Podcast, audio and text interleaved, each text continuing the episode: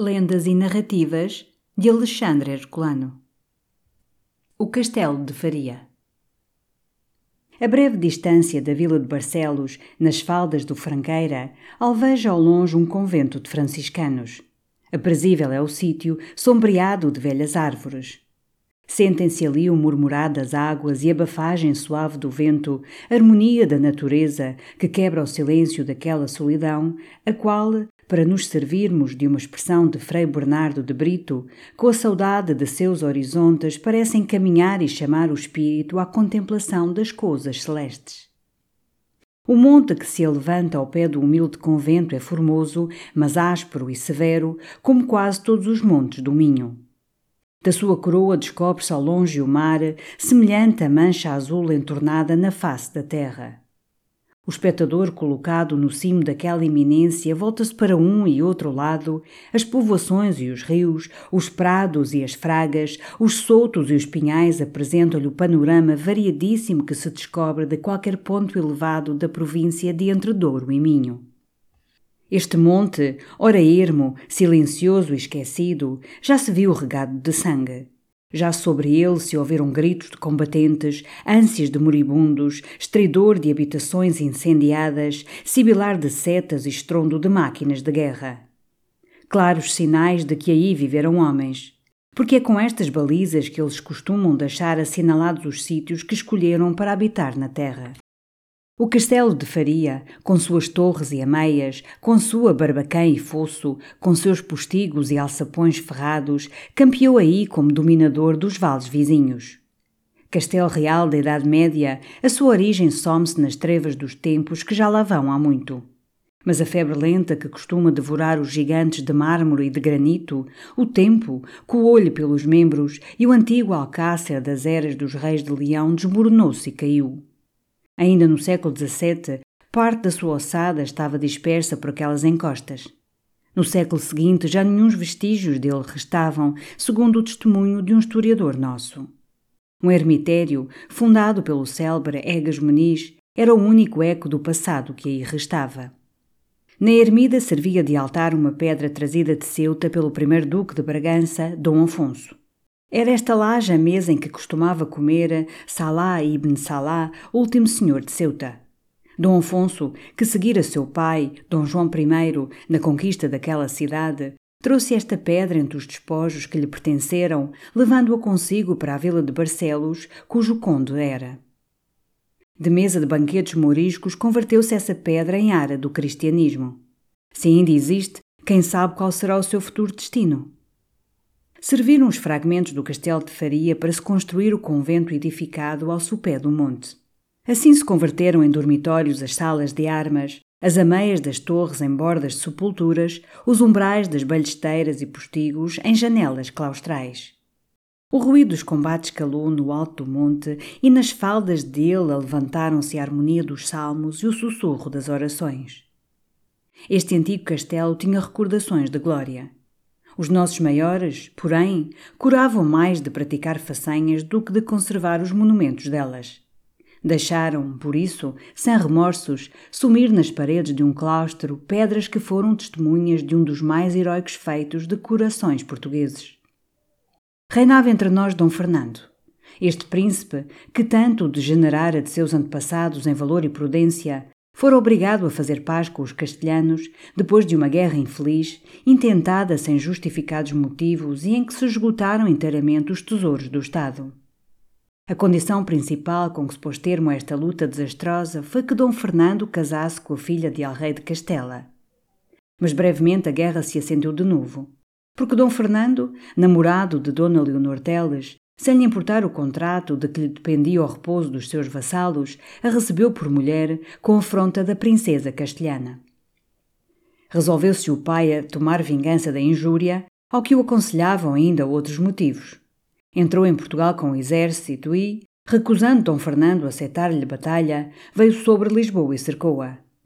Não sendo o nosso propósito narrar os sucessos deste sítio, volveremos o fio do discurso para o que sucedeu no Minho. O adiantado de Galiza, Pedro Rodrigues Sarmento, entrou pela província de Entre Douro e Minho com um grosso corpo de gente de pé e de cavalo, enquanto a maior parte do pequeno exército português trabalhava inutilmente ou por defender ou por descercar Lisboa. Prendendo, matando e saqueando, veio adiantado até às imediações de Barcelos, sem achar quem lhe atalhasse o passo. Aqui, porém, saiu-lhe ao encontro Dom Henrique Manuel, conde de Ceia e tio de El-Rei Dom Fernando, com a gente que pôde ajuntar. Foi terrível o conflito. Mas, por fim, foram desbaratados os portugueses, caindo alguns nas mãos dos adversários. Entre os prisioneiros contava-se o alcaide de Mor do Castelo de Faria, Nuno Gonçalves. Saíra este com alguns soldados para socorrer o conde de Ceia, vindo, assim, a ser companheiro na comum desgraça. Cativo, o valoroso alcaide pensava em como salvaria o castelo de El-Rei, seu senhor, das mãos dos inimigos. Governava-o em sua ausência um seu filho, e era de crer que, vendo o pai em ferros, de bom grado dessa fortaleza para o libertar, muito mais quando os meios de defensão escasseavam. Estas considerações sugeriram ardil a Nuno Gonçalves. Pediu ao adiantado que o mandasse conduzir ao pé dos muros do castelo, porque ele, com suas exortações, faria com que o filho o entregasse sem derramamento de sangue. Um troço de besteiros e de homens de armas subia à encosta do Monte da Franqueira, levando no meio de si o bom alcaide Nuno Gonçalves. O adiantado de Galiza seguia atrás com o grosso da hoste e a costaneira ou ala direita, capitaneada por João Rodrigues de Viedma, estendia-se rodeando os muros pelo outro lado.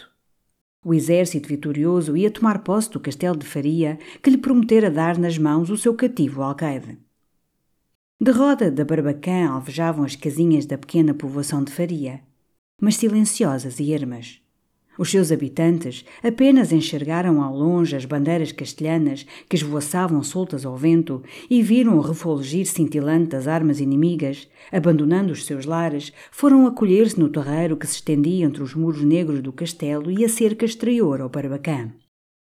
Nas torres, os atalaias vigiavam atentamente a campanha e os almocadens corriam com a rolda pelas quadrelas do muro e subiam aos cobelos colocados nos ângulos das muralhas.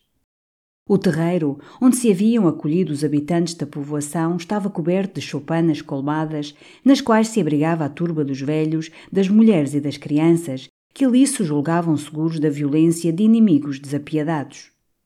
Quando o troço dos homens de armas que levavam preso Nuno Gonçalves vinha já a pouca distância da Barbacã, os besteiros que coroavam as ameias encurvaram as bestas e os homens dos engenhos prepararam-se para arrojar sobre os contrários os seus quadrelos e virutões. Enquanto o clamor e o choro se levantavam no terreiro, onde o povo inerme estava apinhado. Um arauto saiu do meio da gente da vanguarda inimiga e caminhou para a Barbacã. Todas as bestas se inclinaram para o chão e o ranger das máquinas converteu-se num silêncio profundo. Moço alcaide, moço alcaide, bradou o arauto. Teu pai, cativo do muito nobre Pedro Rodrigues Sarmento, adiantado de Galiza pelo muito excelente e temido Dom Henrique de Castela, deseja falar contigo de fora do teu castelo. Gonçalo Nunes, o filho do velho alcaide, atravessou então o terreiro e, chegando à Barbacã, disse ao arauto: A Virgem proteja meu pai, dizei-lhe que eu o espero. O arauto voltou ao grosso de soldados que rodeavam Nuno Gonçalves e, depois de breve demora, o tropel aproximou-se da Barbacã. Chegados ao pé dela, o velho guerreiro saiu de entre os seus guardadores e falou com o filho. Sabes tu, Gonçalo Nunes, de quem é este castelo que, segundo o regimento de guerra, entreguei à tua guarda quando vim em socorro e ajuda do esforçado conde de Ceia? É, respondeu Gonçalo Nunes, de nosso rei e senhor Dom Fernando de Portugal, a quem por ele fizeste preito e menagem. Sabes tu, Gonçalo Nunes, que o dever de um alcaide é de nunca entregar, por nenhum caso, o seu castelo a inimigos, embora fique enterrado debaixo das ruínas dele? Sei, oh, meu pai, prosseguiu Gonçalo Nunes em voz baixa, para não ser ouvido os castelhanos que começavam a murmurar. Mas não vês que a tua morte é certa se os inimigos percebem que me aconselhaste a resistência?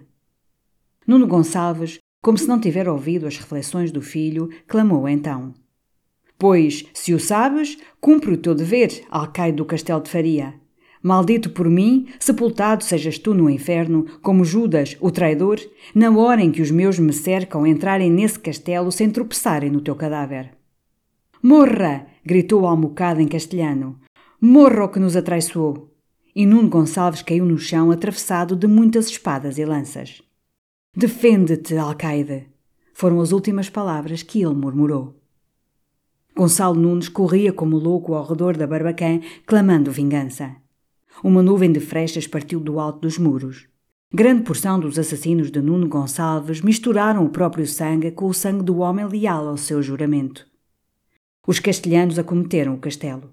No primeiro dia de combate, o terreiro da Barbacã ficou alastrado de cadáveres tisnados e de colmos de ramos reduzidos a cinzas.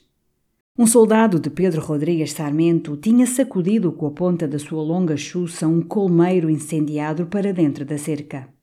O vento suão soprava nesse dia com violência, e em breve os habitantes da povoação, que haviam buscado o amparo do castelo, pereceram juntamente com as suas frágeis moradas. Mas Gonçalo Nunes lembrava-se da maldição de seu pai.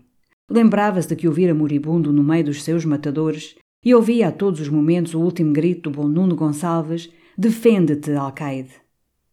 O orgulhoso Saramento viu a sua soberba abatida diante dos torvos muros do castelo de Faria. O moço alcaide defendia-se como um leão e o exército castelhano foi constrangido a levantar o cerco. Gonçalo Nunes, acabada a guerra, era altamente louvado pelo seu brioso procedimento e pelas façanhas que obrara na defensão da fortaleza cuja guarda lhe fora encomendada por seu pai no último trance da vida. Mas a lembrança do horrível sucesso estava sempre presente no espírito do moço alcaide.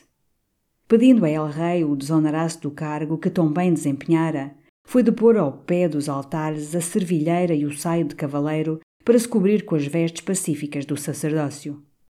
Ministro do santuário, era com lágrimas e preces que ele podia pagar a seu pai o ter coberto de perpétua glória o nome dos alcaides de Faria. Mas esta glória, não há hoje aí uma única pedra que a ateste. As relações dos historiadores foram mais duradouras que o mármore.